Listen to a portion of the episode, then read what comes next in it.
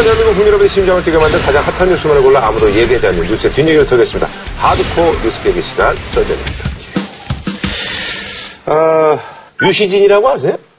태양을 후에? 어, 아시네요? 아, 어, 아세요? KBS? 어, 아시는군요. 아, 굉장히 신경 쓰시는군요. 아하. 아, 이것 때문에 말이죠. 조금 좀 시청률에 있어서 지금 모든 방송들이 다 아, 손해를 많이 보고 있습니다. 작가가 제 팬인가 봐요. 이름을 저하고 비슷하게 주인공. 그러니까요. 시자 돌림이시잖아요. 예. 그죠? 예. 그리고 풍산 유시에 대해서 먼저 많은 분. 아하. 유시유? 무슨 얘기예요, 유시우는요? 거꾸로 해도 유시유 말해야 소주 주스 거꾸로 해봐요. 소주 주스. 네. 소주 또 주스 거꾸로 하면 소주 또 주스. 그런 얘기하면 저기 시청률에 도움이 안 됩니다. 아, 다 편집합니다. 아재 개그는 도움이 안 돼요. 아니, 그래서 말이죠. 저희가 특별한 대책으로 저희가 뭐 송중기는 없으니까, 어, 두 분이 저기 군대 복무 시절에 사진을 좀 갖다 내면 저희가 어떻게 좀 송중기랑 대결을 해볼 수 있지 않을까. 예. 선글라스 끼는 뭐 사진 같은 거 없어요, 혹시? 많죠. 아, 아 그러세요?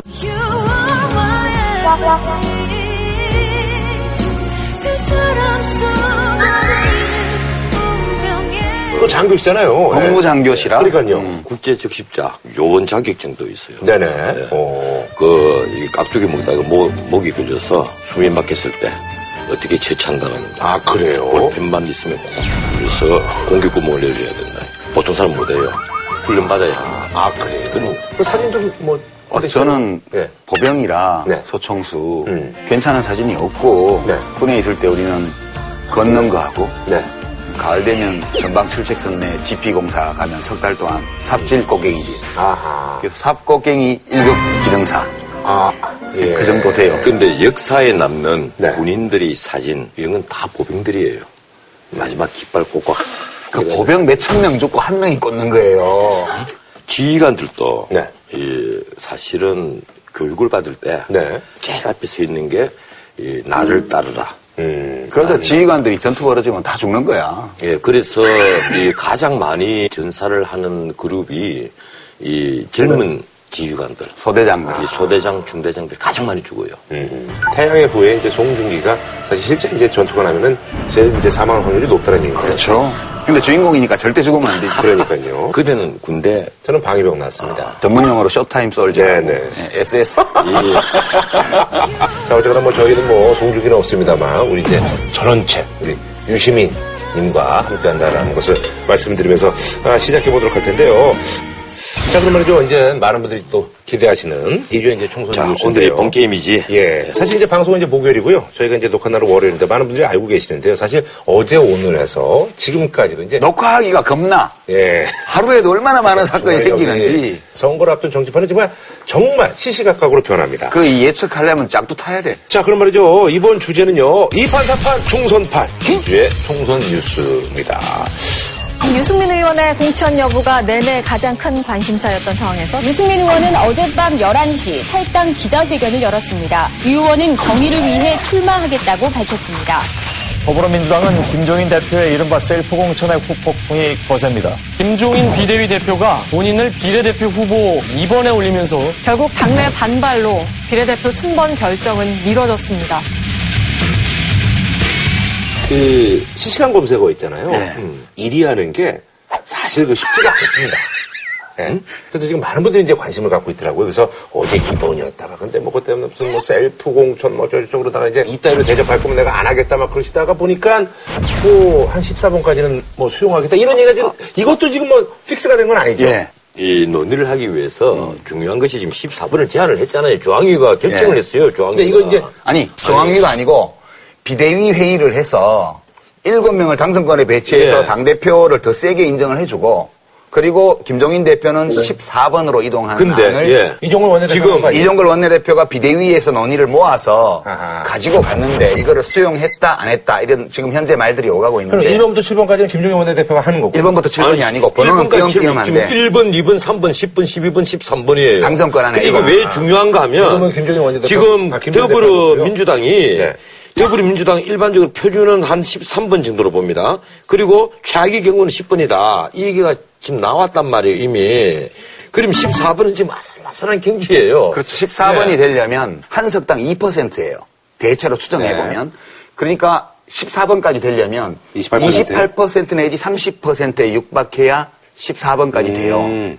지금 김종인 그 대표가 14분을 받아도 더불어민주당은 망하게 생겼고 2분을 받아서 셀프 공천이 성공을 해도 더불어민주당은 망하게 생겨버린 거예요. 왜요? 14분을 받으면 김종인의 위상은 추락을 해버립니다. 추락을 해도 보통 추락이 아니고 이건 급전 직하도 아니고 급전 지하예요. 예? 급전지하란 말이야. 땅 위에 떨어지는 것도 아니고 네. 그렇게 되면 이 당의 이미지가 어떻게 될 것이며 이분을 그러면 그대로 유지를 하면 셀프 공천이라고 이렇게 난리를 치니까 당의 이미지는 벌써 망가진단 말이에요. 근데 이제 저는 이렇게 봐요. 2번을 하게 되면 셀프 공천에 대한 비판을 그냥 깔아뭉개고 독재자 행태로 갔다고 해서 더민주가 엄청난 역풍을 맞았고요. 당 전체가. 네네, 그렇죠. 니네는 뭐 완전히 초빙군주한테 굴복해갖고 내부 민주주의고 뭐고 당헌 위반까지 다 받아들였으니까 너네 민주당, 민주정당이라고 주장할 자격도 없다 이렇게 될 거고요. 14번으로 가면 무슨 일이 벌어질 거냐 하면 더민주가 28%를 받으면 14번까지 당선되기 때문에 저 사람을 떨어뜨려야 된다는 여론이 일어날 거라고 저는 예측해요. 지금 그래서 진퇴양난 지금 막다른 골목에 와버렸어요.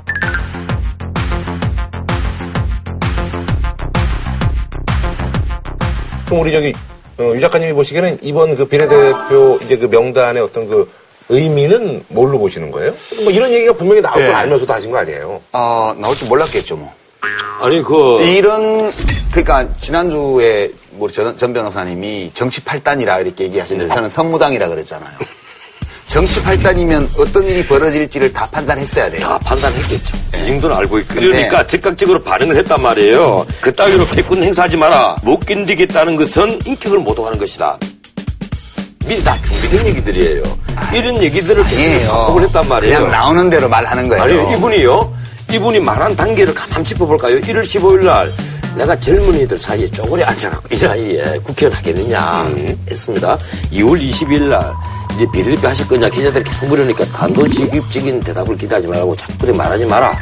2월 28일 날은 내가 무슨 비례 욕심이 있겠느냐 이 얘기를 한단 말이에요. 그러다가 갑자기 3월달이 되면서 비례대표 그 나한테 전부 다 맡겨달라. 그리고 드디어 관훈클럽 토론에서 핑미크는 안 한다. 이 얘기를 해요. 강력한 자기 정치 의지를 보였어요. 그런데 지금 소위 세표 공천이라는 비판이 막 쏟아지니까 비례명단 수정하면 대표직 사퇴한다. 분명히 얘기를 했습니다.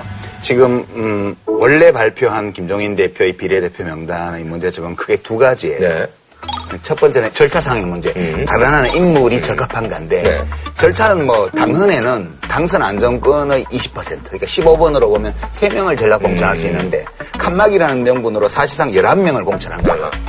왜냐하면 1번부터 10번까지는 당선 확정이에요. 거의. 그렇죠. 예. 그 다음에 13번을 또 여성 후보를 또 했어요. 네. 민주 정책실장. 그럼 11명을 당선 확정시킨 거예요. 사실은. 음. 이 당헌 위반이죠.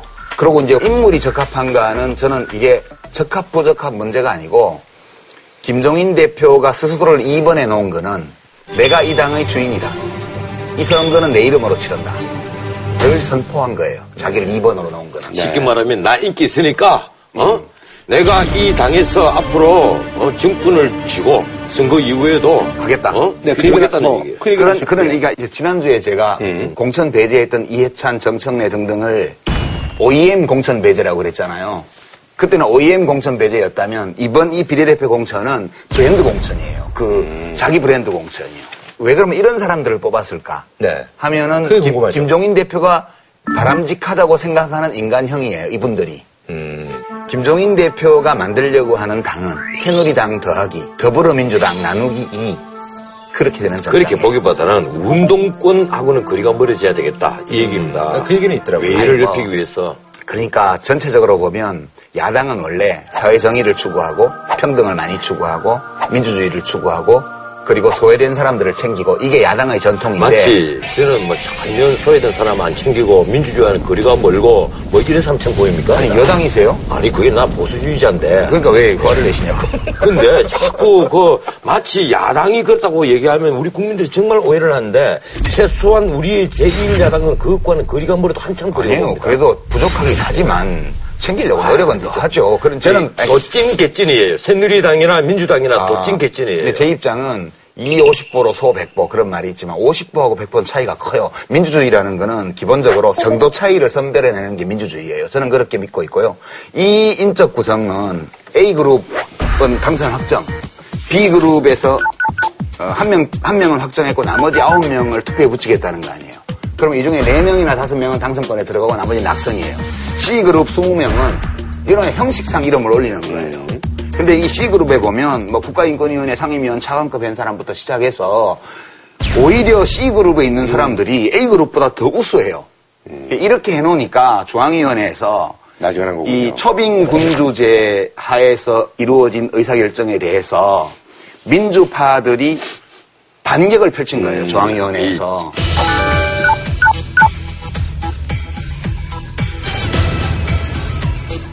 나는 근데 이제 그 예전에 이제 그 민주당 하면은 이제 야권 하면 이제 비례대표 1번이 이제 상징성이 있는데 이번에 그렇죠. 그럼 상징성은 뭔가요? 알파고래요.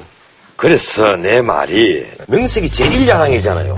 그럼 1번에 어떤 분을 내세우느냐 하는 것은 바로 당의 칼라자, 당의 미래란 말이에요. 근데 그 1번 이분 있잖아요. 김종인 대표 사모님이 추천하신 분이랍니다.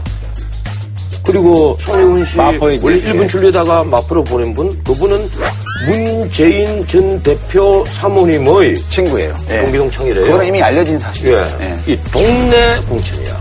동네 공천. 동네 공천 아니에요? 아니 저는 뭐 그 사람이 훌륭하기만 하다면 동네 공천도 좋다고 봐요. 근데 이제 공천 사유가 그 박경미 교수 경우에 네네. 뭐 알파고 말씀도 하시고 인공지능 말씀도 예. 하시고 이러는데 수학이 앞으로 아니에요? 아무 상관없는 분이에요. 수학 교육과 교수 아니에요? 그러니까 수학과 수학과 교수가 아니고 수학 교육과. 수학자가 아니고 수학 교육학자예요. 예. 그런 얘기 나더라고요. 뭐 예. 인공지능 시대에 대비하는 현대적인 정당으로 갈 거면 진짜 뭐 카이스트의 정재성 교수나 뇌과학, 인공지능 이런 데 연구 좀한 분들을 하면 괜찮았다고 봐요 저는. 근데 수학 교육학은 인공지능하고 아무 상관이 없어요. 네. 애들한테 수학 가르치는 방법 연구하는 분이란 말이에요. 근데 2번부터 10번까지도 이분의 김종인 대표 빼놓으면 내가 보기 왜 이분이 여기에 이런 공천을 받았을까? 의아심을 가지는 분이 두세 분이 있단 말이에요. 근데 그 중에 한 분은 아까 탈락을 했습니다. 비리에 좀. 비리보다는 오히려 박근혜 대통령 후보 시절에 열렬히 지지를 하고 아하. 문재인 후보를 종북 세력이라고 불렀죠. 거기에 서명을 하신 분이에요. 전 공군 참모총장. 예. 예. 그러면 어떻게 될 것 같아요? 이제 목요일 정도면 이제 결론이 나겠습니다만 뭐 이쯤에서 좀 예측을 하신다면 이 문재인 전 대표가 아니면 이 문제를 해결이 안 될 것 같아요. 아, 그래서 이제 그거에 대한 이 예측을 좀 문재인. 전 대표가 나는 서울에 급고 올라와서 이 김종인 대표 집으로 또 찾아가고 김종인 위원장이 또 요구하는 조건이 있으면 융합을 한다라든지 해서 되지 않겠느냐. 그러면 이분이 떠날 가능성은 없나요? 있죠. 그러면, 그러면 손학규 대표라든지 뭐 이런 손학규 전 대표 아, 손학규 대표가 왜 오겠어요, 여기에. 아니 뭐 잘 모르니까 그냥 그럴 수도 있죠. 거죠 뭐. 어? 예. 우리 정치는 예. 불가능이었기 때문에 모든 게 다 가능해요. 가능하다고. 그러면 보는데. 예측은 어떻게 보시는 거예요? 예측하기가 진짜 어렵긴 한데 이런 상황이에요. 김종인 대표가 자기를 의사로 비유했어요. 응급수술이 필요한 환자를 맡아가지고 수술하려고 그러는데 환자가 거부한다고요. 환자하고 환자 가족이. 이따위로 하니까 내가 수술해 줄 수 없지. 그러면 내가 놔야지. 이런 논리예요. 근데 환자와 환자 가족 입장에서는 급성 복막염인 것 같은데 간을 째내려 그런단 말이에요. 그러니까 이거 아니잖아요. 라고 얘기를 했는데 그따위로 할 거면 나가! 네. 근데 일사는 환자가 아무리 거부해도 필요한 치료 행위를 해야만 합니다. 그게 의료인의 의무예요. 어, 경우의 수 1. 네. 김종인 대표에게 중앙위원회가 꿇어서 예. 김종인 대표가 하자는 대로 해서 가면 이제 선거망해. 네. 경우의 수 2. 김종인 대표가 나 안 해라고 가버렸어요. 그럼 누가 수습하냐 이때. 손학규 대표 같은 분이 다시 오셔가지고 선대위원장으로 하는 방법이 있고요. 그 다음에 김종인 대표가 지금 저렇게 하는 거는 문재인 전 대표 보고 당신이 와서 수습해라는 사인일 수도 있어요. 환자가 수술 안 받겠다는 거니까 나한테 환자 맡긴 당신이 와서 이거 해결해. 이런 사인일 수도 있어요. 그 근데, 앞에 네. 땡, 땡, 마지막에 땡땡땡땡. 아. 정답이에요. 그리 될 거예요. 아, 그럼 말이죠. 그거는 이제 저희가 이제 목요일, 뭐, 방송 나갈 때쯤은 이제 저희가 이제 알수그 있으니까. 목요일 우리가 예. 꼭두 새벽에 와서 보충 촬영할까? 우리가 또 군대 충성을 다해주지. 아니 우리 썰전 입장에서 보면 진짜 주요 정당들이 원망스러워요. 제발 선거 20일밖에 안 남았는데. 앞으로, 앞으로 화요일부터, 어? 목요일 아침까지는 일체의 정치행위 금지. 그 얘기 하실 줄 알았어. 내가 월요일 저녁 내가 6 시까지만 대통령이- 하고. 내가 대통령이 되면 그렇게 만들게. 예. 모든 아니. 정치행위는 토요일, 금요일 다 해라. 그나저나 저 이제 새누리당 얘기 좀 해야 될 것 같은데 일단은 우리가 저 진영 네. 진영 의원이 이제 넘어간 거에 대해서는 간단하게 좀 얘기. 진영이 진영 바꾼 거고 네. 그리고 단순한 철새가 아니고 네. 이건 서식지를 통째로 옮긴 거잖아요. 네. 단물 다 먹고 가는 모습을 보여준 거예요. 심지어 공천 신청을 해서 낙천을 당하고 옛날 같으면 이삭죽기라 그랬습니다. 그런데도 뭐 선대 본부장이 될지도 모르겠다 안 될지도 모르겠다 이런 호응을 받으면서 김종인 위원장은 미리 용산은 비오나 이렇게 얘기를 했답니다. 그래 언론이 칭찬을 해요. 아니 근데 전원책 변호사님 너무 엄격하신 것 같다. 아니 그건 너무 심하죠. 왜냐하면 우리가 북한에서 군 장성이 귀순하면 어떻게 해요? 대우를 잘해주잖아요. 그 이걸 귀순으로 이해를 합니까? 진영 의원이 공천에 떨어져서 그것도 납득할 수 없는 이유로 떨어져서 옮긴 건 있을 수 있는 일이라고 봐요. 그리고 더민주 입장에서는 따뜻하게 맞이해서 이렇게 할 수 있다고 봐요. 근데 다만 무슨 공동선대위원장이라 공동선대본부장이라 이 얘기하는 거는 부적절하다. 왜냐하면 우리가 귀순 장성은 따뜻이 맞아줘야 되지만 그 사람을 합작의장 시킬 수는 없잖아요. 예. 북한 장군을. 이 보세요. 그래서 내가 단두대 당을 만들겠다는 거예요. 내가 지금 대통령 되겠다는 게 아니야. 근데 해도 좋아. 요번에 좀 등록하지 그랬어요. 아, 당, 당문이 있어야 등록을 하지. 거지당도 있고 다 있는데. 당 만드는데 얼마나 힘든지 알아요? 광역지구단이 300명만 있으면 다섯 개가 있어야 돼. 다섯 개가. 아, 그래요? 천명 이상 이거 되는 당 아무나 만드는 거 아니에요. 돈 많이 거지당은 들어요. 공사비가 많이 들어요. 거지당은 어떻게 우리나라에 거지가 그만큼 많겠지. 지역별로 천명 안 될까? 고지당은 어떻게 만든 거야? 아니, 그나저나, 그리고 또, 지금 이제 중요한 게, 친박계 핵심 이제 김재원 의원. 아주 이제 전략가고, 지략가고, 이분 떨어졌더라고요. 이게요, 그 아마 친박 타령하던 최경환 의원 이 방송 보실지 모르겠는데 깨달았을 겁니다. 다 졌어, 이 경선에서. 국민들의 여론이 어떤지를 국민들은 알고 있는 거예요. 뭘 알고 있는가 하면 첫 번째, 완장은 안 돼. 두 번째, 골리앗은 안 돼. 이겁니다. 아니, 근데 저기, 이분은 뭐 이제 선거가 합쳐지면서, 군의의성 청송 선거구랑 상주랑 합쳐지면서 네, 상주가 좀 많아서. 거기서 소지역주의 같은 게 가동되면서 진 거예요 경선에서 그렇지만 아니, 어쨌든 저는, 저는 그렇게 안 봅니다. 대통령의 정무특보를 겸한 국회의원이었는데 떨어졌다는 거는 음. 그쪽 경상북도 시골 지역의 민심조차도 음. 이렇게 대통령이 공천을 좌지우지하고 이런 거는 좋지 않은 평가를 이 받은 보세요. 김재원 의원은 잘났든 못났든 대통령이 정무특보를 지냈어요. 윤상현 의원과 함께. 많이 알려주셨죠. 예, 정무특보를 지냈고, 소위 실세라는 이름이 꾸준히 따라 붙었던 사람이에요. 저하고 그런데. 쉽게 말하면 예. 결선조차 가지 못하고 패배를 한 거예요. 그다음에 조윤선 의원은 굉장히 유리하다 이랬거든요. 오히려 이혜훈 의원이 그 새누리당의 노선에 좀 맞지 않는 말씀을 네. 평소에 많이 한다. 그래서 유승민계다 이런 말이 많았잖아요. 그런데 아슬아슬하지만은 조윤선 의원이 떨어진 거예요. 예? 그래서 그거를 징박 대 눈박의 대결에서 예. 눈박이 이겼다는 그런데 눈박에는 그래서 지금 조윤선 의원을 진영 의원이 간 용산에다가 지금 공천하겠다. 이거 아, 근데 아니에요. 고사했다고 그러더라고요. 지금 이 시각에. 왜냐하면 그 용산에 공천하면 되지를 않아요. 왜냐하면 용산 구민들이 서초을 경선에서 떨어진 사람을 용산에서 갖다 넣어? 용산을 뭘로 보는 거야? 이렇게 되기 때문에 그거는 해도 음, 선거가 안 되는 거예요. 그런데 저는 이번 그 새누리당 공천을 보면서 이 참 김무성 대표 있잖아요. 예. 이 원래 별명이 무성대장에 대해서 무대 아닙니까?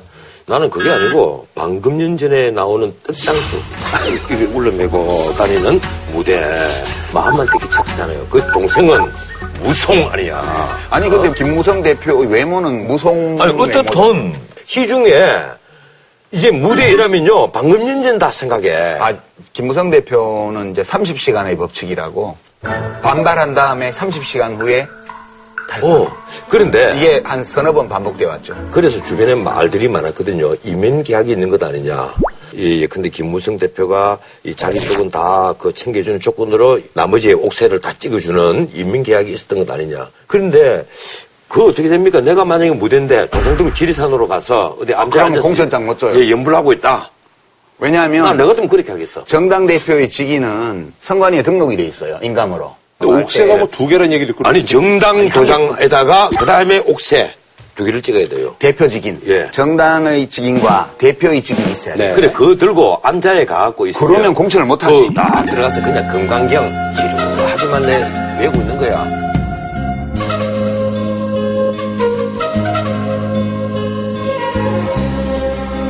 난 그럴 거야. 억새, 억새 들고 암자에 가서. 야, 나 앞에 진짜 꿀한테 잘못했다고 빌면 내가 봐줄게. 안 그러면 너 죽고 나 죽자. 어? 봉은사로 들어가는 거예요, 봉은사? 봉은사? 봉은사로 왜 가요? 강남 가깝잖아요. 저쪽에 찾기 힘든데. 휴대전화 안 터지는데. 어, 통도사, 밑태암 이런데. 아니, 그럼 마지막으로 저 유승민 전 원내대표는 어떻게 되는 거예요? 거기는 그 선거법상 후보 등록이 시작되면 네. 당적 변경을 못 해요. 당적 변경을 하면 출마 자격이 없어요. 그러니까 네. 23일 자정까지 탈당을 안 하면 아하. 무소속 후보도 등록을 못 해요. 그럼 서로 이제 버티기 싸움이네요. 아니, 근데 오늘 박근혜 대통령이 수석 비서관 회의에서 각자 정치하지 마라. 본인들이 정치하지 마라. 이 얘기거든요. 뭔가 하면 유승민 확실히 채라는 얘기. 그렇죠. 왜 최고위에서 공간에서 서로 미루고 있느냐? 하는 그 얘기예요. 그러니까 목을 치면 유승민 의원은 그 잘라진 목을 옆구리에 끼고 목 없이. 인재를 다니게. 유세를 다닐 거 아니에요, 목 없이. 아, 목 없이 다닌다. 그럼 사람들이 볼 때안 됐잖아. 아, 목을 다시 붙여놓고. 그, 그렇게 해서 날 목을 쳐달라는 거고 이항구 공관위원장은 그 꼴 못 보게 했으니까. 네 목 달고 네가 네 발로 나가 이렇게 해서 지금 시간을 보낸 거예요. 내가 참 답답한 게 나는 이한구 위원장 있잖아요. 이 분명히 내보다 머리 나쁠 겁니다. 아 전원책 변호사님 지금 자르면요. 머리 좋은 사람 지금 자르면. 새누리당 수도권 투표합니다. 이번에 수도권 패배하는 것은 이한구 위원장이 전적으로 책임져야 돼요. 그래서 저는 잘라줬으면 좋겠어.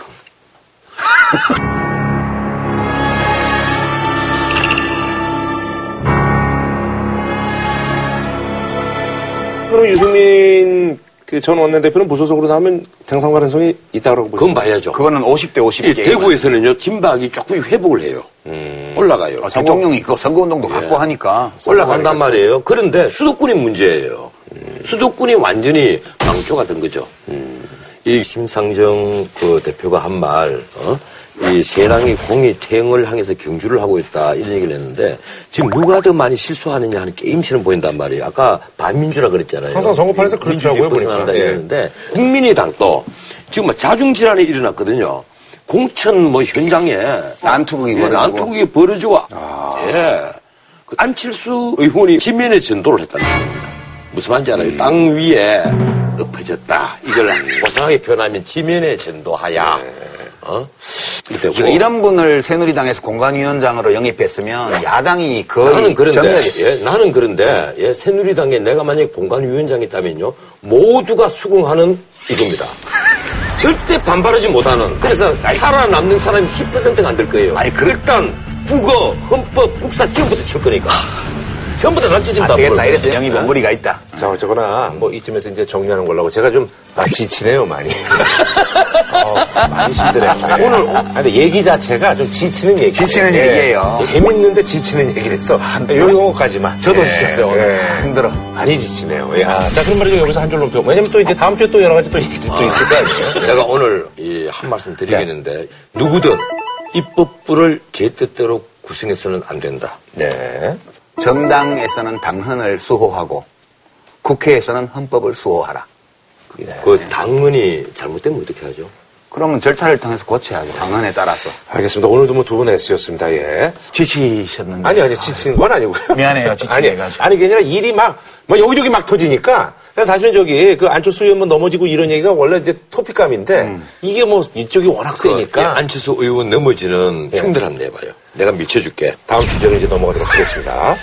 자, 아, 지난주에 말이죠. 뜨겁게 달군 한 장의 사진을 소개하는 썰전 weekly 포토제닉 시간인데요. 아, 21살밖에 안 됐습니다. 북한을 여행 중이던 미국 대학생인데요. 절도 혐의로 이제 재판을 받았는데 아주 그냥 펑펑 운, 우리가 흔히 얘기하는 폭풍 오열하는 모습이 이제 포착이 됐는데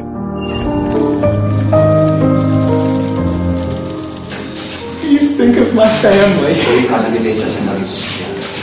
I'm the oldest son in my family.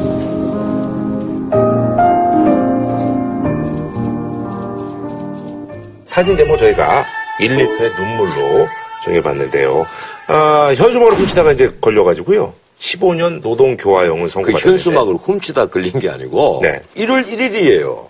자기가 무슨 소영웅주의인지 뭔지 그 양각도 호텔에 뭐 종업원 구역이라고 하는데 김정일 어짜고 적어놓은 걸 갖고 올라가서 떼다 보니까 그 무거운 거야. 우리나라는 이게 현수막도 가볍게 잘 만들잖아요. 가벼울 줄 아는데 엄청 무거웠던데 그냥 그 현수막이 떨어지니까 도망을 쳐버렸어요.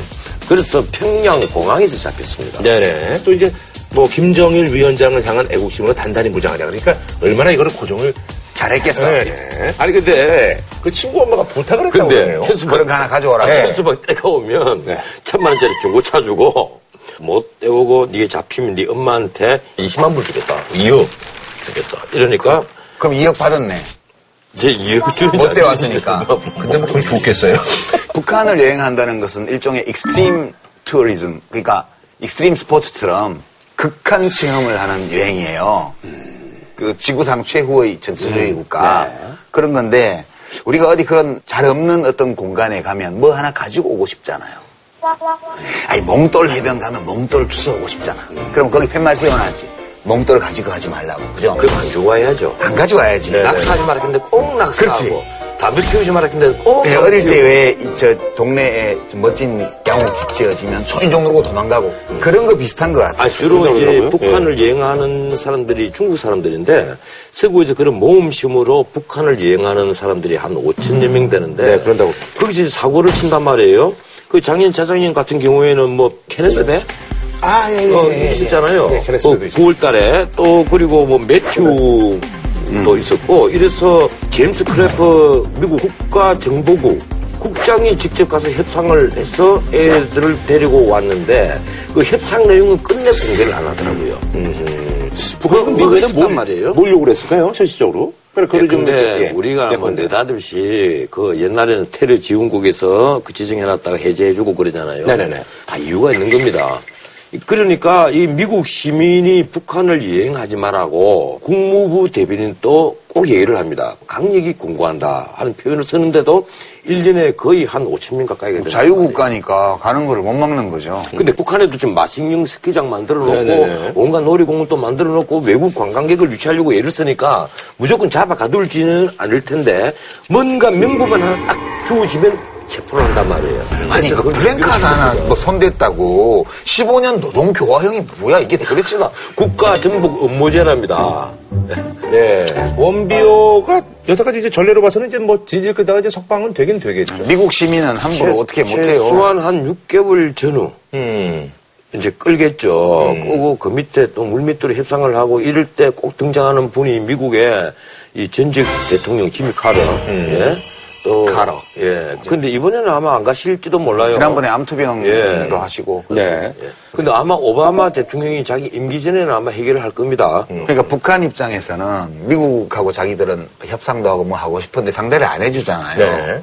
그러니까 이웃집 아빠하고 얘기하고 싶은데 아빠가 상대를 안 해줘. 그래, 집에 붙잡아. 그냥 그 집에가 초인종 들어오고 도망갔다고 딱 잡아가지고 니네 아빠가 와서 뭐 뭐 누구 보내든가 아빠가 직접 오든가 하면 뭐 얘기해 볼게 이러면 이제 아빠가 직접 오지는 않고 삼촌이나 누구 보내가지고 미안하게 됐다 그러고 이제 뭐 이렇게 이렇게 하고 다음에 형님하고 한번 기회 되면 한번 미팅 한번 조성해볼게요. 그렇게 덕담 좀 하고 데리고 오는 거지. 근데 왜 유독 그 미국 젊은이들만 이래요? 뭐 유럽이라든지 이런 쪽은 미국 애들은 잡는 거지. 그런? 유럽 애들은 잡아봤자 도움이 안 되잖아요. 안 잡는 거예요. 돈이 안 돼. 아, 왜 미국 애들만 잡히라 그랬더니 걔들이 이상하다 그랬더니 아, 그게. 프랑스에 잡아봤자 막에서 거기 대사관, 북한 대사관이 있는데 잡아봤자 뭘 하겠어요. 미국하고만 안 좋은 거지. 유럽 국가들하고 북한은 뭐 전쟁을 하는 게 없잖아요, 과거에. 그리고 이제 왜 또 미국 사람들이 트집을 잡히냐 하면 미국 시민들은 또 자신감이 있어. 자기 나라가 세계 최강이니까 유난히 또 하지 말라는 것도 해. 그런 면도 있어요. 지난번에 케네스 베하고 어, 매튜 누구죠? 뭐그 매튜가 잡혔을 때 그때 중재를 쓴 사람이 스웨덴 대사관이에요. 아, 여기 이 사건에서도 스웨덴 대사관이 막 이렇게 예. 스웨덴. 대사관이 그런데 이제 도가 터진 거예요. 누굴 건드리면 되는지도 알고 해서 중재를 쓰는 거죠. 아, 참, 그렇군요. 예. 아니, 그래서 우리가 이제 뭐 북한 그 패키지 여행이 많은데 서핑하는 것도 있고. 대동강에서 낚시를 하고 평양에서 사격을 하며 남포에서 온천을 즐길 수 있습니다. 인터넷이나 트위터 접속도 허용하고 외국인 접근이 금지됐던 장소도 대거 개방했습니다. 아, 주로 그 여행 경비가 얼마 안 들어요. 예, 돈 300이면 다 되더라고요. 어, 짧은 기간은 뭐 4박 5일짜리도 있고, 7박 8일짜리도 있고, 심지어 바닷속에서 노는 그 관광 프로그램도 있고, 맛있는 스키장 끝에서 네네. 부산 앞바다 들리는 이그 코스도 있고, 인데. 아니, 지금 북한 관광 홍보하시는 거예요? 아니, 홍보하는 건 아니죠. 이적행위 아니에요?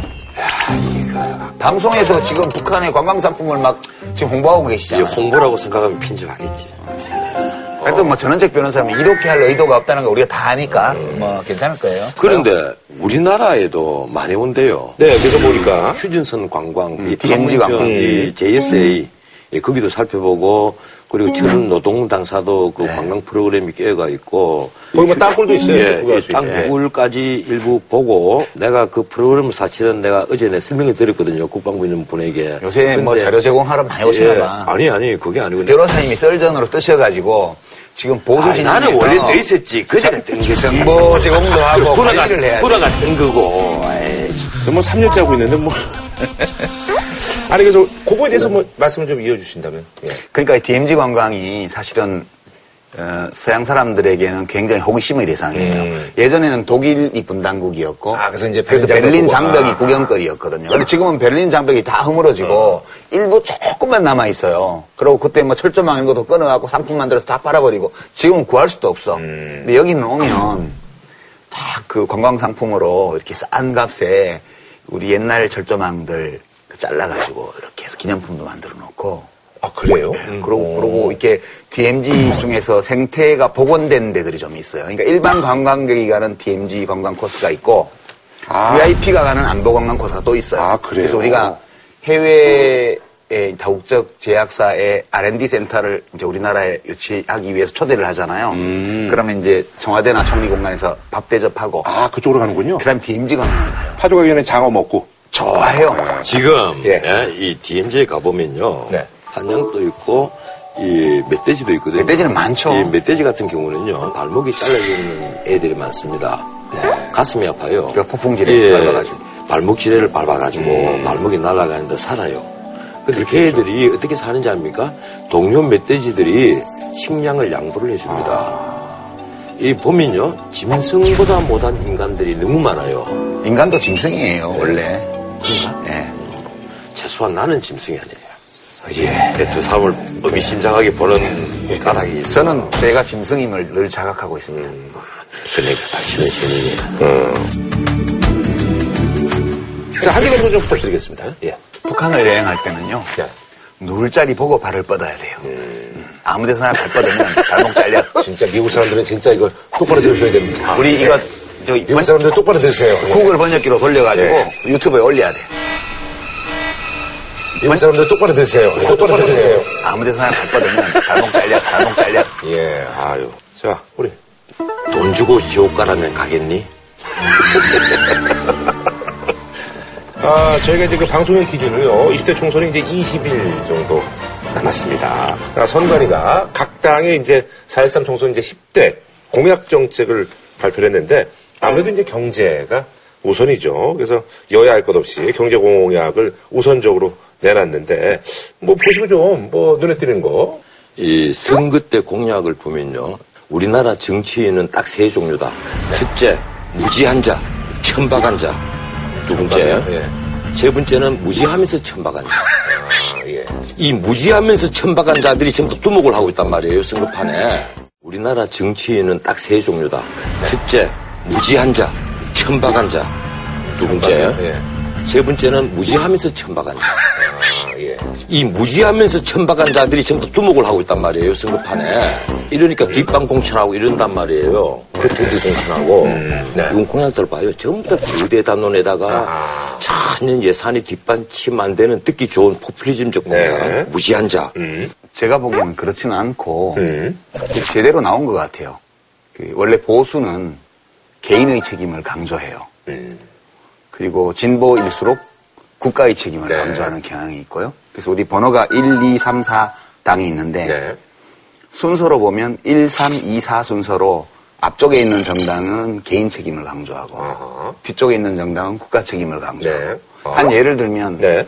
지금 청년 실업률이 뭐 12%에 육박하는 정도로 지금 청년들 일자리 문제가 심각합니다. 네. 이거에 대해서 1번 당은 네. 어, 뭐 청년희망센터 이런 거. 만들어서 청년희망 아카데미. 예, 예. 예. 뭐 정보 제공하고 뭐 취업 알선하고 네. 취업 교육하고 기회를 늘, 늘려주고 정보를 늘려주고 취직은 각자 알아서 하는 거고. 음. 예, 3번 네. 당은 그 활동을 좀 지원하기 위해서 돈을 좀 지원한다. 네. 취업 활동을 하는 동안 재정적인 뒷받침을 한 달에 뭐 60만 원 이렇게 해주는데 네. 취직하고 나면 갚아야 된다. 이렇게 돼 있어요. 음. 네. 2번 당은 또 그 비슷한 액수를 지원해 주는데 6개월간 60만 안 원. 갚아도 예. 돼요. 안 갚아도 된다. 음. 4번당은 3번당하고 비슷한데 액수가 더 커요. 네. 기간도 더 길고. 어. 얼른 보면 비슷비슷한 것 같지만 잘 들여다보면 아. 의미 있는 차이들이 변별력이 있군요. 보입니다. 예. 어. 왜 내가 무지하다고 얘기를 하는가 하면 일단 무지한 자들은 정치판에 거대 담론을 얘기를 합니다. 네. 거대 담론은 휘발성이 높으면서 사실 책임질 부분이 적어요. 간에 새누리당 같으면 우리가 흔히 얘기하는 뜨구름 잔다는 예, 거 이거 한번 보세요. 예. 이 타이틀 딱 붙인 게 내수 활성화, 미래 산업 육성, 공정 사회 네. 뭐 이런 얘기들을 하거든요. 거대 담론. 예, 물론 이제 세부적인 뭐 뭘 붙여놨지만 그 세부적인 정책이 과연 실현 가능한 정책일까 하는 것은 내가 오늘 시간만 말하면 하나씩 하나씩 다 따져드리겠는데 기가 막혀요. 그 다음에 더불어민주당 성평등 사회. 음, 성평등 얼마나 사회. 그대 담론이에요. 관로하고 네. 그 대표적인 게 칼퇴근법. 코미디에도 이런 코미디가 없어요. 그 다음에 경제민주화. 어? 이게 뭔가 하면 재벌 갑질 엄단하겠다. 양국화해서. 그 다음에 국민이랑도 마찬가지예요. 공정경쟁. 그 다음에 노동 일자리 이러면서 기껏 하는 정책이 노동회의소 만들겠다는 거예요. 거기다가 웃는 국민 만드는 복지. 이 얼마나 거대 담론이고 얼마나 기가 막히는 코미디 같은 정책이에요. 그다음 정의당도 마찬가지입니다. 탈핵 이런단 말이에요. 그리고 2040년에 원전을 완전히 폐쇄를 하겠다. 물론 원전이 위험한 건 알아요. 근데 거기에 대한 어떤 세부적인 그러면 이 수많은 전력 소유를 어떻게 할 것이냐. 거기에 대해서 아주 구체적인 정책을 찾아봤는데 안 보이더라고. 있는데. 일부 있기는 있는데 그것만으로 과연 가능할까요? 제가 그거는. 평화 정책 병력 40만으로 감축 여기에 대해서 북한이 어떻게 바뀐다라든가 이런 전제 조건이 전혀 없어요. 그 다음에 포퓰리즘의 예를 한번 들어볼까요? 새누리당 주거 안정 정책으로 빈집 리모델링 임대주택 하겠다. 와, 들으면요 빈집을 리모델링 해가지고 임대주택 한다 그럴 듯 합니다. 빈집은 많던데요, 네? 근데. 그 빈집을 어떻게 다 수용할 거예요? 무슨 돈이 있어서? 어? 그 다음에 더불어당 기초연금 하위 70% 30만 원씩 인상을 해요. 30만 원으로. 네. 그럼 이 예산 어디서 나오는데? 그 다음에 더 웃기는 게요. 임대주택 5만 원. 여기까지는 이해를 합니다. 임대주택 이러니까 실혼부부용 소형주택 5만 원 공급하겠다. 이 얘기가 나와서 이미 수많은 논란을 불러일으켰거든요. 예, 사실 이게 실현 가능성이 거의 없는 것이고 이런 포퓰리즘적 정책을 내놓는단 말이에요. 그다음 국민의당 어르신 일자리 수당 월 40만씩 지급하겠다. 이 도대체 우리나라에서 지금 1년에 순정 그 중앙정부 부채가 40조에서 50조입니다. 그럼 자기들이 세수를 어떻게 세금을 어떻게 더 거둔다는 정책을 옆에 붙여놓아야죠. 그래야만 국민들이 판단을 할 거 아니에요. 세금 거둔다는 얘기는 절대 안 해요. 세금 거둔다는 표 날아가니까 이 얘기를 하지 않고 준다는 얘기만 해. 선거 전에 세금 거둔다, 공공요금 올린다는 정당은 단 하나도 없어요. 있습니다. 어디 있는데? 그 야당들이 전반적으로 지금 더민주에서도 음, 법인세 전에 이명박 정부 때 인하했던 네. 거 지금 박근혜 정부 3년 동안 재정 적자만 167조잖아요. 그렇죠. 나고 있다는 1년에 거예요. 50조, 적게 나가면 40조, 많게는 60조예요. 그러니까요. 이렇게 나가면 박, 박근혜 정부 5년간 약 300조 원의 재정 적자가 네. 누적되게 돼 있습니다. 그러면 정부 지출을 줄여야 되는데 지금 민생이 어려우니까 줄이기도 어려워요. 그 결국은 이게 이명박 대통령이 감행했던 이른바 부자 감세의 누적 효과 때문에 그런 거니까 최소한 법인세 감세 이전 수준까지 회복을 한다든가 그다음에 정의당 경우는 좀 덧붙여서 사회복지세로 해서 저 독일의 통일연대세에 있었던 것처럼 그렇게 한시적으로 운영하는 사회복지세를 붙인다든가 이런 대안들이 좀 나와 있습니다. 이게 현- 얼마나 현실적이고 국민들의 동의를 받을까 안 받을까는 두고 봐야 알겠으나 주요 공약들은 그런 게 있어요. 이런 얘기를 하면 늘 하는 얘기가 법인세 문제거든요. 네. 법인세를 왜 지금 현재는 이제 지방세까지 한 24% 되는데 이것이 많다는 거예요. 어, 그리고 신료 세율은 한 16, 7%가 됩니다. 그러면 우리 경쟁 국가들은 어떠는가 하면 이제 근데 뭐 싱가포르라든가 대만이라든가 홍콩이라든가 캐나다 같은 데는 대부분 16%예요. 심지어 이번에 미국도 이 오바마가 지금 상당히 높은 법인세를 28%까지 낮추겠다 이러니까 지금 그 유명한 어, 트럼프라는 분이 이거 15%까지 왕창 낮춰서 우리 미국 자본이 외국에 빠져나가지 않도록 하겠다는 거예요. 이 세계가 지금 법인세 경쟁이 붙었단 말이에요. 그러면 이 세금을 어디서 걷어야만 타당한 것이냐는 문제가 나오잖아. 예? 네네. 그런데 서구에서는 이미 보편적 복지를 하는 서구에서는 소비 과세와 소득세에서 세금을 더 거둡니다. 가령 우리 같은 부가세가 10%예요. 네. 그 서구의 부가세 평균이 19%가 됩니다. 부가세가 예, 20% 스웨덴. 같은 데는 24%고 영국 같은 데서 20%예요. 독일도 20%고 소비과세, 부가세를 많이 거두고 소비과세를 많이 거두면 그럼 이게 부자는 그 이익을 보고 가난한 사람은 손해를 보는데 그게 아니란 말이에요. 부자가 더 소비를 많이 하잖아요. 어차피 많이 쓰는 사람에게서 세금을 더 많이 거둔다는 구조예요. 근데 우리는 그게 아니에요. 우리는 딴 나라하고 경쟁을 하고 있는 데서 계속해서 세금을 더 거두려 한단 말이에요, 그냥. 그 법인세를 우리가 더 거두면 우리나라에 과연 투자 유치가 되겠느냐 하는 문제도 우리가 고민을 해봐야 된다고. 그러니까 이 논의는 사실은 1990년대 이른바 신자유주의 세계화 시대에 네네. 각국이 법인세 인하 경쟁을 다 했어요. 기업 유치를 하기 네네. 위해서. 그리고 그 파괴적인 법인세 인하 경쟁의 끝이 재정 파탄으로 거의 대부분의 국가에서 귀결되었기 때문에 이제 멈췄어요, 경쟁이. 물론 지금 말씀하신 것처럼 전반적으로 사회보험료나 세율이 다 낮아요, 우리나라가. 네. 그런 조건에서 복지 지출에 대한 요구라든가 교육기회금 등에 대한 요구라든가 이게 커지면서 지출이 안 늘어날 수가 없단 말이에요.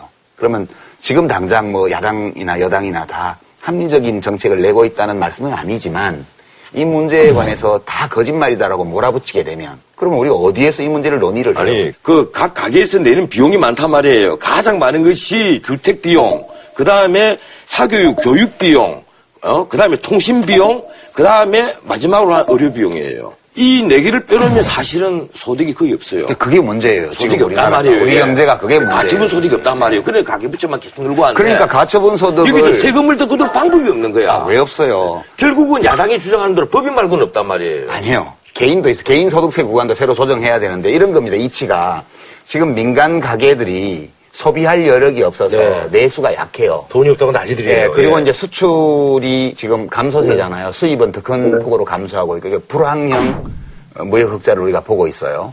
이제 이런 조건에서 내수로 버틴겨야 되는데 내수는 국내 소비가 제일 큰 부분을 차지하니까 개인들이 소득이 증가를 안 하니까 속도가 느리니까 소비를 못 해요. 거기다가 강제 백세 시대에 그래가지고 앞으로 오래 살게 된다니까 또 저축을 또 한단 말이에요. 그래서 이럴 때는 사실 전통적으로 경제학에서 어떤 처방을 하냐면 기업한테 걷어야 된다는 얘기예요? 자기가 얻은 소득 중에서 가처분 소득 중에서 소비로 지출하는 비율을 소비 성향이라고 그래요. 이 소비 성향은 고소득층은 낮고요. 저소득층은 높아요. 왜냐하면 수입이 적으니까 많은 부분을 소비할 수밖에 없죠. 똑같은 100억 원의 소득을 한 명에게 100억 원을 다 주는 경우하고 만 명에게 100만 원씩 주는 경우하고 국내 소비는 큰 차이가 나게 돼 있어요. 우리 일본 말씀은 첫 분배를 제대로 좀 하자는 거 그래서 아니에요? 시장에서 이루어지는 분배도 개선을 해야 되고 그걸로도 부족하면 국가가 개입해서 재분배도 좀 더 능동적으로 해야만 우리 경제가 내수의 밑바탕을 받아서 성장할 수 있다는 게 야삼당의 공통적인 인식이에요. 그래서 여당하고 야삼당의 공약을 비교할 때 경제 성장에 대해서 이름은 다 달라요. 더불어 성장론, 공정 성장론, 복지, 무슨 소득 주도 성장론 다 다르지만 기본 컨셉은 여당은 돈 잘 버는 기업들이 잘 나가면 대기업이 잘 나가면 낙수 효과라 그래서 그게 중소기업, 중견기업으로 민간 가게로 흩어진다. 이게 기본적인 그 인식 틀이고 야당은 그걸로는 지금 안 먹히는 상황이기 때문에 좀 인위적으로라도 서민 계층의 소비 여력을 늘려주는 식으로 성장을 하자는 게 야삼당의 그 경제 공약의 밑바탕에 있는 철학과 이론이에요. 그래서 이거를 유권자들이 잘 비교해 보시고 판단해야 되고요. 다만 언론에서 이런 정책상의 차이가 얼마나 중요한지 이런 것들에서 조명을 잘 안 해주고 맨날 개파 투쟁하고 뭐 공천 배제하고 뭐하고 이것만 보도를 하니까 시민들이 잘 모르는 거예요. 나오지않 어떻든 네. 제가 보기로는 이 그 각 정당이 나름대로 열심히 공부를 하고 치열하게 고민을 해서 만들어낸 공약은 아니다. 근데 이 그 생각에는 변함이 없어요. 여야의 정치인들 그 당의 실무자들이요 전 변호사님이나 저만 못지 않아요. 저는 우선 예산에 뒷받침 하나도 없단 말이에요. 하나도 없진 이러니까 않아요. 국민을 유혹하는 거잖아요. 아니 그래서 지금 보니까 지금 이제 그 청년 수당 같은 경우는 이제 이게 지금 이제 총선에서 이제 핫 이슈로 왜냐면 이제 20대에서 30대 어떤 그 취준생들이 많이 이제 그 투표장에 나올 것이냐 이것도 이제 관심거리라고 하는데 이게 이미 성남시 이재명 시장이 네, 하고 있죠. 뭐 한 달에 12만 5천 원씩 네. 예 그래서 상품권으로 줬잖아요.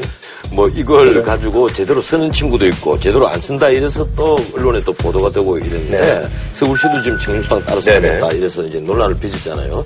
그런데 이 정책이 무조건 옳다 나쁘다 선악을 우리가 따지기 전에 이 정책을 했을 때 우리가 수혜자 그룹을 어떻게 두고 그 가령 더불어민주당 같은 나 이번에 그 하나 하나 조건을 붙였어요. 더불어민주당도 자기가 취업 활동을 하려고 노력하는 친구들이 사실은 그 제안입니다. 그럼 막 수고와 거의 비슷해요. 그 프랑스처럼. 그런 지금 야당들이 전반적으로 이 청년들의 취업을 재정적으로 지원하는 정책들을 내놓고 있는데 취지는 이런 거예요.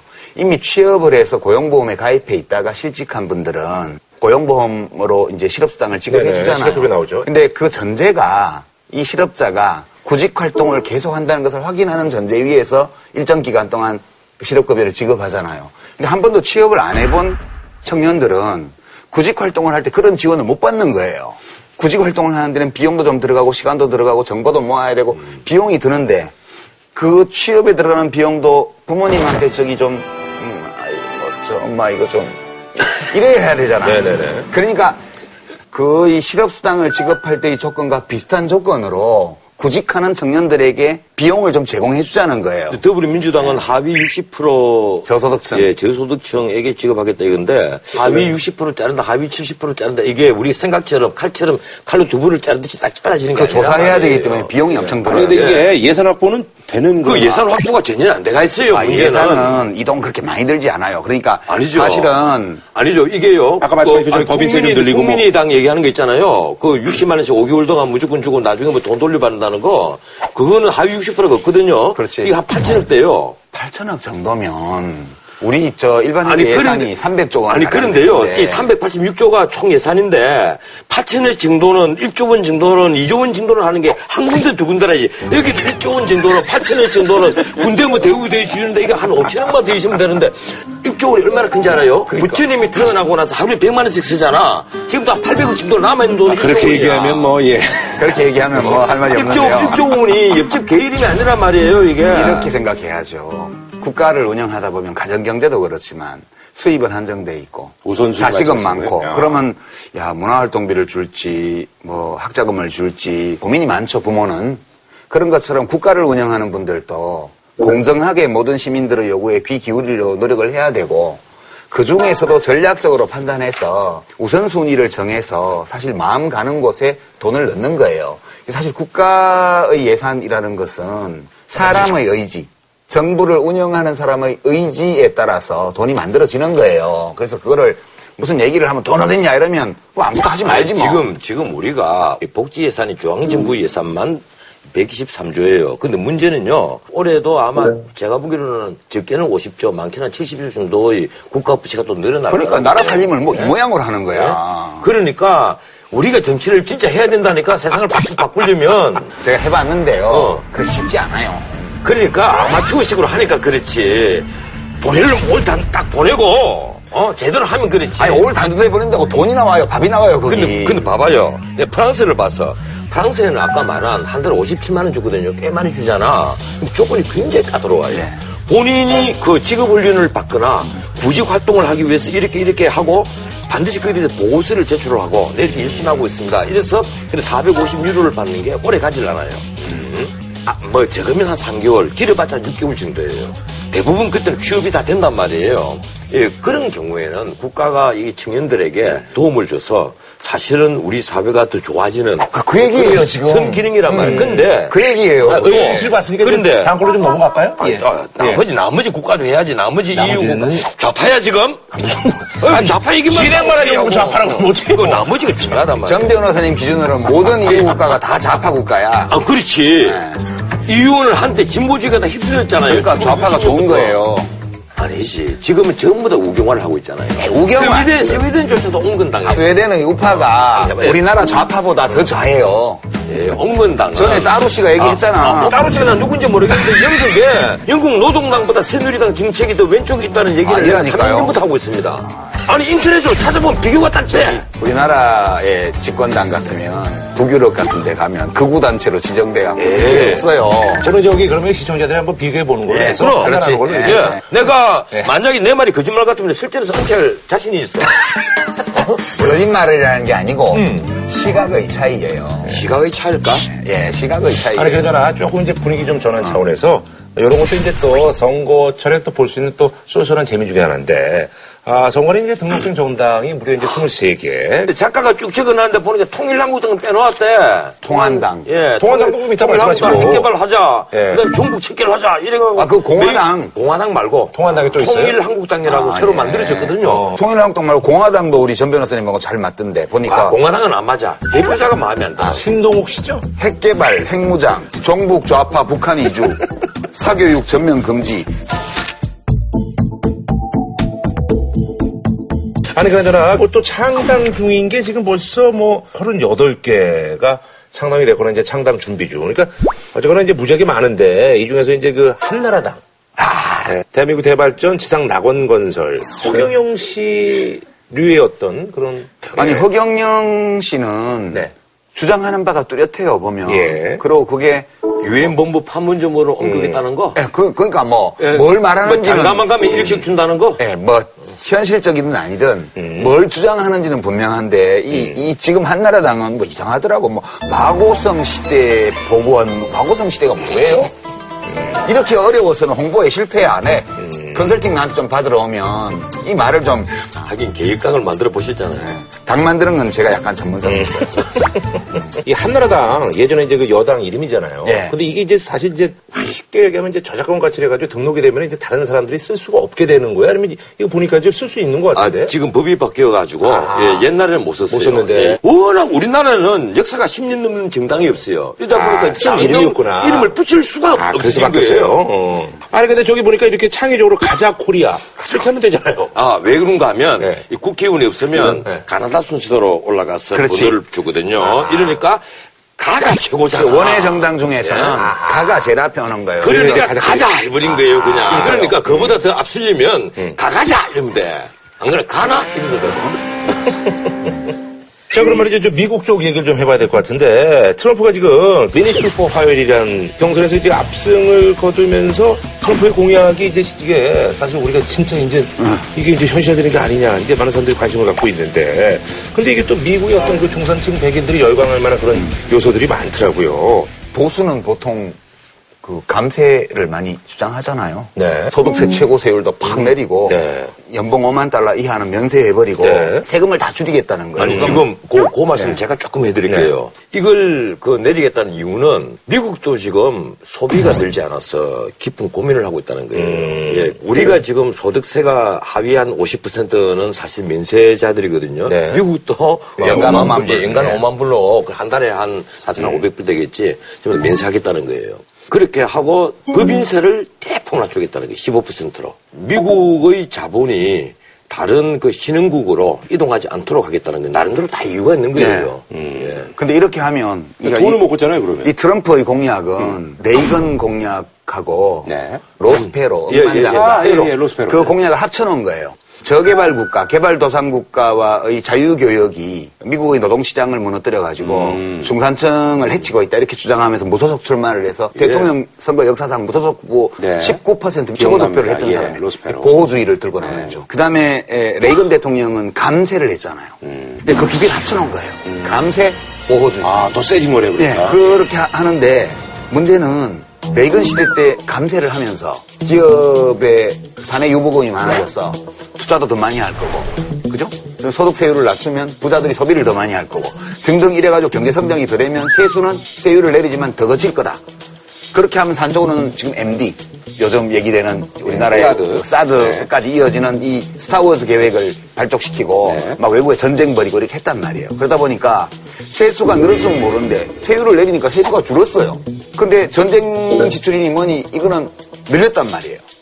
그래서 미국이 재정 적자가 왕창 났고 이 재정 적자가 나니까 돈을 끌어들여야 되니까 고금리를 했어요. 고금리를 하니까 미국에 예금하려고 달러를 살려고 그러니까 달러 값이 올라가는 거예요. 달러 값이 올라가니까 물건이 안 팔려요. 해외에.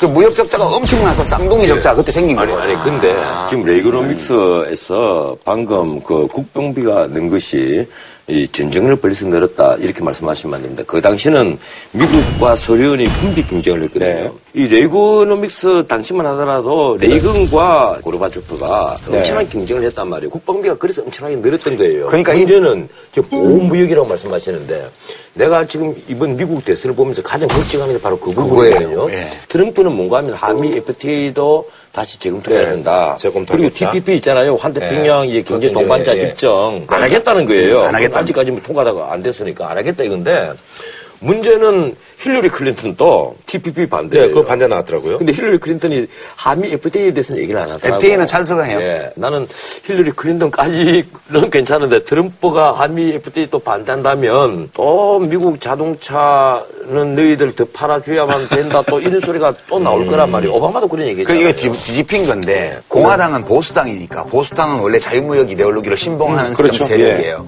그리고 민주당은 이게 약간 좌파 정당이기 네네. 때문에 국내 이해관계를 중시 해요.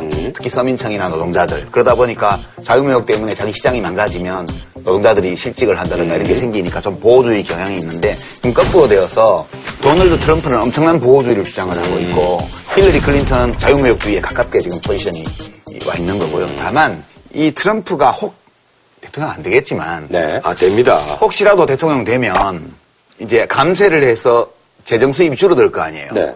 그럼 레이건 때 이 군비 확장을 했다가 그냥 재정 적자를 엄청 만든 경험이 있기 때문에 지출을 줄이려고 할 거예요. 근데 그 맥락에서 주한미군 방위비 네, 분담도 방위분담, 예. 더 해라 할 거고 막 이런 거라. 지금 지출 줄이는 게 아니고 네. 관세 올린다는 거예요. 관세도 올리고 중국을 이- 뭐 중국에 대해서만 상계 관세를 물리면 우리야 좋죠. 근데 중국만 하겠어요. 그 대신 미국에 팔면 중국이 되죠. 어려워지면 우리는 그 이상은 어려워집니다. 그래서 나 이거 굉장히 큰 고민이에요. 이 둘다 제도나 고민이에요. 힐러리가 되면 네. 어? 북한을 또 방치하고 전략적 인내를 할 거란 말이에요. 오바마의 정책은 이 세상에 인내를 하면 인내를 하지 전략적 인내가 어디 있어요? 그런 거 있어요. 이 전략적 인내를 한단 말이에요. 힐러리도 또 그럴 거란 말이에요. 근데 이 트럼프는 안 그러잖아요. 김정은 암살 시사. 암살 시사까지 아니, 그렇게 이제 보도가. 됐다고요. 예. 제거하겠다 이랬죠. 아니 그나저나 말이죠. 그 크루즈는 어떻게 된 거예요? 크루즈. 크루즈는 그거는 관뒀고 예. 네. 크루즈는 클라이밍 했습니다. 너무 산 넘어갔습니다. 아 그래요? 예. 나는 안? 된다고 봐요. 1등은 지금 네. 트럼프가 1등을 한다고 한 봐야죠. 600대 뭐 400대 뭐 이렇게 돼. 그런데- 대의원 수가. 예, 그렇다고 중재 그 전당대회. 전당대회에서 네. 과연 할 수 있을까요? 어, 뭐 그래도 저는 트럼프는 대통령 안 되리라고 봐요. 트럼프를 보면 무서워요. 뭐 미국에서는 뭐 그렇게 분은 그렇게 저 심약해요. 알고 보면 약한 사람이에요. 유시우? 아, 그거 되게 미네요. 어디서 반응이 좋았나 봐요. 어. 아니 그나저나 그건 뭐예요? 아 여기 트럼프 이제 집이나 한번 좀 저희가 좀 올려볼래요? 트럼프 이제 저택인데 보셨어요? 예, 저도 뭐 예, 미디어에서 걔는 뭐 땅이 뭐 188인가 그렇대. 예. 그리고 이게 보니까 우리가 저기 이제 먹는 그 저기 놀이공원 같아. 예, 시리얼 그거 이제 만든 그 골프 딸이 있고. 지은 집이라고 그러는데 어우 집이 어마어마해요. 저게 넓이가 축구 경기장 두 개 반 좀 되는 거예요. 오, 야. 축구 그, 경기장 그게. 원래 그 개인 집이 아니었다는 거 아니에요? 판비치에 있는 건데. 원래 대통령 별장으로 예, 예, 기탁했던 그렇죠. 거예요. 예. 원래 이 상속료가 이제 자기가 이제 지었다가 예. 예, 기부했다가 관리비가 많이 나가지고 다시 이제 트럼프가 이제 싸게 저- 샀네요. 정부 정부한테서 산 예. 거죠. 플로리다에 뭐 이제 골프 선수도 많이 살고, 예. 예. 세금도 싸고 그래가지고 아주 골 타이거 우즈부터 해가지고 뭐 골프 하지 마세요. 골프는 가끔. 하지 말라니까. 아니 면 남의 취미생활 해가지고. 거의 그 시간에 개그를 연구하세요.